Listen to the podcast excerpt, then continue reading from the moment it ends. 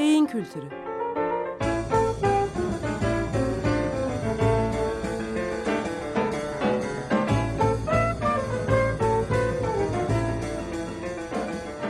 Tarihten, sanattan ve edebiyattan örneklerle beyin.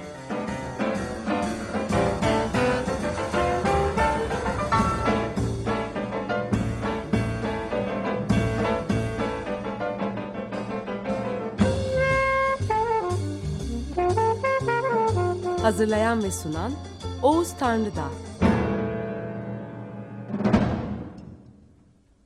Merhabalar efendim. Ben Oğuz Tanrıdağ. Yeni bir beyin kültürü programına hoş geldiniz. Bugün 8 Haziran 2015 Pazartesi. Bugünkü programda geçmişten ta Descartes döneminden devraldığımız ve hala beyinle ilgili kavramlarımızın merkezinde oturan yanılsamalardan biri üzerinde konuşacağız. Bu yanılsama beynimizin tıkır tıkır saat gibi çalışan, kendi yapısının içinde matematikselliği barındıran ve bizi duygusallıktan ve yanılgılardan koruyan bir organ olduğu üzerine geliştirdiğimiz düşüncelerle, daha doğrusu efsaneyle ilgilidir. Günümüzün beyin araştırmaları beyne kendine has çalışması ol, olan bir organ ama sadece bir organ olmanın ötesinde yüklenen sıfatların hemen tamamının yanlışlığını ortaya koyuyor. En başta da beynin bilimsel nesnel, nesnellikle çalışan bir organ olması konusundaki kabul tam bir şehir efsanesine dönüşmüş durumda. Geçmişteki Açık Beyin programında ve son birkaç haftadır yaptığımız beyin kültürü programının kimi pasajlarında tekrarladığımız üzere insan aklının beyinle ilişkili olduğunu düşündüğünden beri onunla ilgili sürekli metaforik bağlantılar içine girmiş, eski Yunan'dan Rönesans'a kadar onu içindeki suyun basıncı ve hareketiyle çalışan emme basma tulumbaya, daha sonra Descartes'le birlikte matematiksel ve nesnel çalışan bir otomata, Locke'la birlikte, e, John Locke'la birlikte hayatın rastgele üzerinde kayıtlar tuttuğu boş bir levhaya, ilerleyen zamanla birlikte onu bir elektron elektrik jeneratörüne, sürekli keşifler yapan bilimsel aklın organına ve bir bilgisayara benzetmiştir. Bunlara karşı hiçbir dönemsel yaklaşımda beynin bir inanç motoru gibi çalıştığına değinilmemiştir ki, işte son dönem beyin araştırmalarının beyinle ilgili olarak gösterdiği en büyük özelliklerden birisi budur. Beyin bir inanç motorudur. Beynin çalışması ile ilgili bütün gerçeklerin başında bu gerçek vardır. Son beyin araştırmaları bu gibi sarsıcı gerçekleri göstere dursun, bilim çevrelerinin ve aydınların beyin anlayışı hala ikici, modernist bir anlayış olmaya devam etmektedir. Son 350 yıldır özellikle batıda yaşanan ve oradan da bize yansıyan gelişmeleri anmadan bu modası geçmiş anlayışın neden neden sürdüğünü anlayamayız. 1789 Fransız Büyük İhtilali bize okullarda ezberlettirilen ve modernist düşünce yapımızın çimentosunu oluşturan sloganları dışında içinde farklı düşünceler taşıyan kafaların düzmece mahkeme kararlarıyla kitleler halinde kesildiği ve bu yolla düşünce özgürlüğüne karşı en büyük baskının kurulduğu tarihsel olaylardan birisidir. Öyle bir baskı ki takip eden yüzyılın Fransa'sı ve Avrupa'sı huzura kavuşmadığı gibi bizlerde de bu tür bir gerçeği 250 yıl sonra dile getirebiliyoruz. Öyle bir anlayış yaratmış ki takip eden yüzyıl içinde bilim adamları bu anlayışın hakim olduğu beyinleri anlamak adına otopsiler yapmışlar. Afrika kökenlilerin ve kadınların beyinlerinin küçük olduğunu ispat etme adına ne ölçümler ne araştırmalar planlamışlar. Endüstri devrimi Bu anlayışın sürdürülmesi için mükemmel bir ortam yaratmış ve sömürgeciliğin ve emperyalizmin bilimsel kılıfını hazırlamıştır. İşin özeti sömürülenler beyinleri gelişmediği için sömürülmektedir mesajı. Bu anlayış ne yazık ki karşıt ikiz kardeşe de yansımıştır. Marksizm bir modernist ideoloji olarak doğup devrimlerde bunun uygulamasını yapmıştır. 1789 Fransa, Fransa'sında bütün kiliselerin kapatılması ve din adamlarının soytarı gibi meydanlarda sergilenmeleri Ekim devriminden sonra ve hatta Küba'daki devrimden sonra benzeri davranışların sergilenmesi hiç de boşuna değildir. Tek bir düşünce ve kafa arayışı. Hasılı beynin sekülerliğin ulu organı gibi görünmesinin ardında uzun bir tarih ve alışkanlıklar var. Şimdi beynin inanma motoru olduğu konusundaki sürprize gelelim. Tabi buradaki inanma motorunu dar manada dine inanmanın motoru olarak almadığımızı açıklamaya bilmem gerek var mı? Beyin her türlü inanmanın ve ardından her şeyi inanılan şeye uygun hale getirmenin organıdır. Ve bu bakımdan Washington'da nasıl çalışıyorsa Havana'da da, Pekin'de, Berlin'de, Ankara'da da aynı şekilde çalışmaktadır. Çünkü insan türünün beyni evrimden aldığı güçle hep aynı bir şey, biçimde çalışmaktadır. Karşılaştığı sorunları kendine göre değerlendirmek ve bu kendine göre değerlendirmenin akılcı, savunulur hale getirilmesi. Bu faaliyetin özünde ise savunma ve zarar görmeme var. İnsan beyninin gelişmişliği önce buna yarıyor. Çünkü insan beyninin üçte biri zaten bu işe ayrılmış durumda. En gelişmiş ve en büyük lob olarak frontal loba sahip olmanın esas anlamı bu. Gerisi ideolojik yorumlar. Beynin inanç motoru olarak çalışmasının iki yolu var. Bunlara inanç için model yaratma yolları deniliyor. Zaten davranış bilimleri beynin nasıl öğrendiğini ortaya koymuş. İlişkilendirerek öğrenme. Dolayısıyla neye inanılacağı, kurulan ilişkilerin bir sonucu olarak ortaya çıkıyor. İzlenen yollardan daha doğrusu beynin otomatikman izlediği yollardan birisi yalancı pozitif, diğeri ise yalancı negatif değerlendirme. Her ikisi de yalancı. Yalancı eki taşıyor. Yalancı pozitif yolda olmayan bir şeye inanılıyor. Yalancı negatif yolda ise olan bir şeye inan, inanılmıyor. Her ikisi de eksik. Ama insan beyni ve zihni evrimin genlerine yazdığı biçimde ağırlıklı olarak birini tercih ediyor ve bunu doğru ilan ediyor. Bir örnekle açıklayalım. Diyelim ki bir ormanın içinde yürüyoruz. Birden bir çalılıktan bir ses geldiğinde aklımıza hangi ihtimaller gelir? Hemen herkesin aklına gelebilecek ihtimallerden birisi olumsuz, diğeri de doğal. İki ihtimal üzerinde duralım. Olumsuz ihtimal çalılığın arkasında bir yırtıcı olma ihtimali. Doğal, nötr ihtimal ise bir böcek, sincap ya da tavşan gibi yırtıcı olmayan bir canlının varlığıdır. İnsan zihni bu ihtimaller karşısında çalılığın arkasındaki canlının yırtıcı olma ihtimaline olmama ihtimalinden daha fazla olasılık tanıma üzerinden doğal bir savunma, korunma mekanizmasına sahiptir. Bu evrimin kazandırdığı ve doğal ayıklanma ihtimalini azaltan bir zihinsel savunma stratejisidir. Diyelim ki bu savunma stratejisi nedeniyle çalının arkasında ses çıkaranın yırtıcı bir hayvan olduğunu varsaydığımız halde bu ihtimal gerçek dışı çıktı. Ne kaybettik? Üzerinde durmadan yürümeye devam ederiz. Ama tedbirli davranarak yaşamaya devam etmişizdir sonuçta.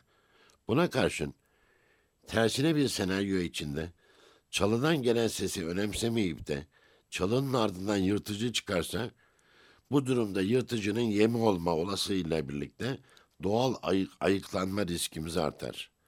Birinci davranış biçimimiz yalancı pozitif bir tavır, ikincisi ise yalancı negatif bir tavırdır.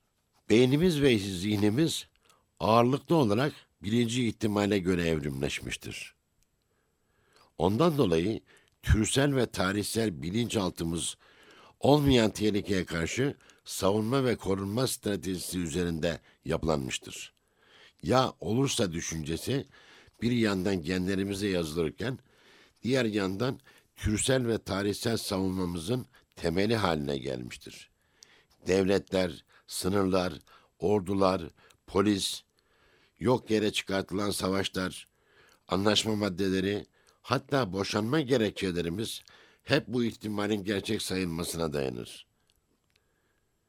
Beynimiz hem global hem de bölgesel açıdan bu ihtimale göre yapılanmıştır. Beynimizin sol yanı matematiksel ve rasyonel hesaplamalarla çalışan, eğer üzerinde karar verilecek bir şey yoksa bile bu kararı duruma göre üreten, söylenecek söz bile yoksa sessiz kalmayan, mutlaka bir şeyler söyleyen taraftır.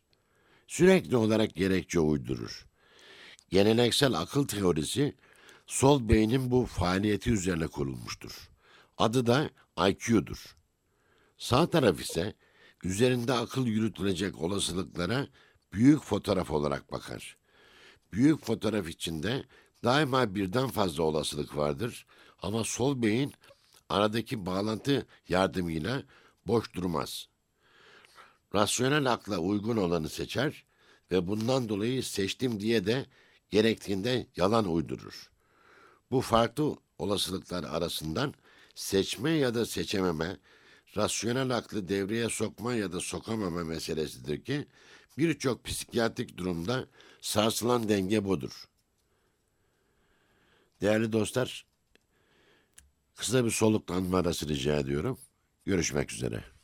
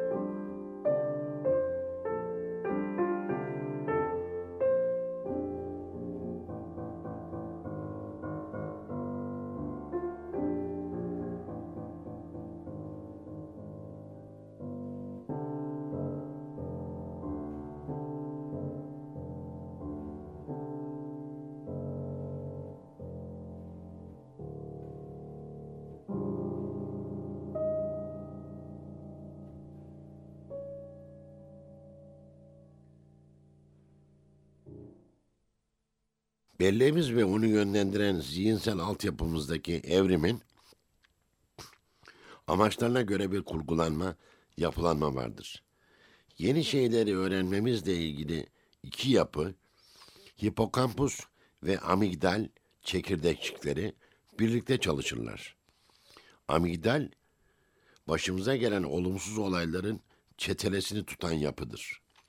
Hipokampus, yeni bir şeyi öğrenirken o şey amigdalin süzgecinden geçer. Diğer yandan da ön lobumuzda bulunan işleyen belleğimiz, yani geçmişten geleceğe doğru iyi ve kötü değerlendirmesi yaparak olayları hatırlayan belleğimiz, öğrendiğimiz yani yeni şeylerin geçmişteki benzerleriyle kıyaslamasını yapar. Olumsuz deneyimlerin hatırası, yeni şeyleri öğrenmemizin önünde hep karşımıza çıkar. Beyin, bilimsel, nesnel, yansız, seküler bir organ değildir. Bunların hepsi şehir efsanesidir. Bizi her olayda yanlı kılan bir inanç motorudur. Herkesin kendi inandığını savunması işte bu yüzdendir. Beynin doğal çalışması böyledir. Ardından da bu doğal çalışmanın kendisine göre gerekçelerini bulur. Ve herkes de doğruyu düşündüğü konusunda bir yanılsama, bir his sağlar. Bunun neden böyle olduğunu eee, araştıran alan nöropolitikadır. Nöropolitika istemeye istemeye nöroekini koymamıza rağmen anlamlı bir şekilde herkesin dünya olayları konusundaki tercihlerinin altyapısını, beyinsel yapısını inceleyen sosyal nörobilim e, disiplinidir. Beyin yapımızdaki dünya vatandaşlığına, evrensel düşünceye ait kodlar hiçbirimizin tahmin edemeyeceği kadar erken değişir, yeniden kodlanır, yeniden formatlanır. Bu da daha önce dil konusunda söylediğimiz için hayatın ilk 8 ve 10 ayıdır. Ondan sonraki süreç beyin açısından geri dönüşümsüz olarak bir kültüre, bir kimliğe adapte olma yolunda yapılan bir yolculuktur. Beynin sol ve sağ yarıları çeşitli kimlik kodlarına uyabilecek farklı özellikler taşır. Diğer bir söylemle sol ve sağ yarılar ancak yüzde onluk faaliyetleriyle birbirlerine benzerler. Bu benzerlik en kaba biçimiyle hareket ve beş duyuyla ilgili, ilgilidir. Geri kalan yüzde 99, e pardon, yüzde 90'lık faaliyet birbirinden farklı ancak tamamlayıcı işlevsel özellikler gösterir. Beynin sol tarafının farklı özellikleri bu yarının neden sonuç ilişkisi içinde gerekçe üreten, geri geldiği zamanda uyduran, matematiksel, detaycı, sıralı ve zamanlı olaylarla ilgilenen özellikleridir. Beynin sağ tarafı ise bütüncül, farklı olasılıklarla ilgilenen ve büyük fotoğrafı görmeye çalışan, kendini belirli bir düşünce üzerinde sabitlemeyen özelliktedir. Bunları 1960'larda yapılan deneylerden biri biliyoruz. Buradaki soru bu özelliklerin hayata ve problemlere nasıl yansıdığıdır. Beynin bir özelliği bu farklı özelliklerin çatışmasını ve her olayda ortaya çıkmasını önler. Bu özellik sol ve sağ yarılar arasındaki güçlü anatomik köprüdür. Corpus callosum denilen bu köprü içinde ortalama 250 milyon bağlantı lifi vardır ki bu bağlantıların görevi sol ve sağ yarıları birbirlerinden haberli kılmaktır. Ancak bu bağlantının çalışması hiç kimseyi derin kimlik ve kişilik krizlerine sokmaz. Esas olan beynimizde farklı dünyalara ait davranış kodlarını taşıyor olmamızdır. Nöropolitika açısından sol beynimiz konservatif yani tutucu özellikler taşıyan, sağ beynimiz ise özgürlükçü yani liberal ağırlıklı tavırlar üretir. Farklı kültürel ortamlarda farklı katkıları olacaktır bu yapılanmanın ve özelliklerin. Bunun anlamı konservatif ve liberal bakış açılarının dış dünya şartlarına göre insanlarda farklı bir şekilde ortaya çıkmasıdır. Ancak bu farklılıklar yanıltıcı olup ideolojik, politik ve ahlaki olarak ayrı kamplarda yer aldıklarını sanan insanlar nöropolitik açıdan aynı beyin ve düşünce yapısının örnekleri olarak değerlendirilebilirler. Örneğin sol ve sağ politik düşüncelerin birbirine düşman insanları biyolojik açıdan birbirlerine son derece benzeyen insan örnekleridir. Komünist ve kökten dinci düşüncelerin alabildiğine ideolojik ve politik açıdan da merkezci ve devletçi olmalarının altında yatan beyin yapısı benzer olduğu gibi liberal, demokratik ve tasavvufçu düşüncelerin altında yatan beyin yapısı da birbirlerine benzer. Nöropolitika bize kendi hakkımızdaki sanal varsayımların ötesinde kendi yapımızın özünü gösterir. İyi haftalar diliyorum değerli dostlar. Beyin Kültürü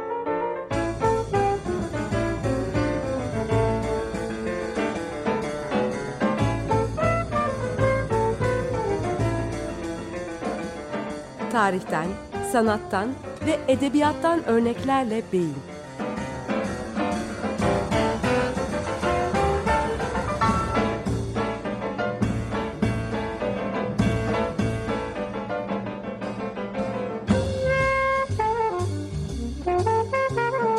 Hazırlayan ve sunan Oğuz Tanrıdağ.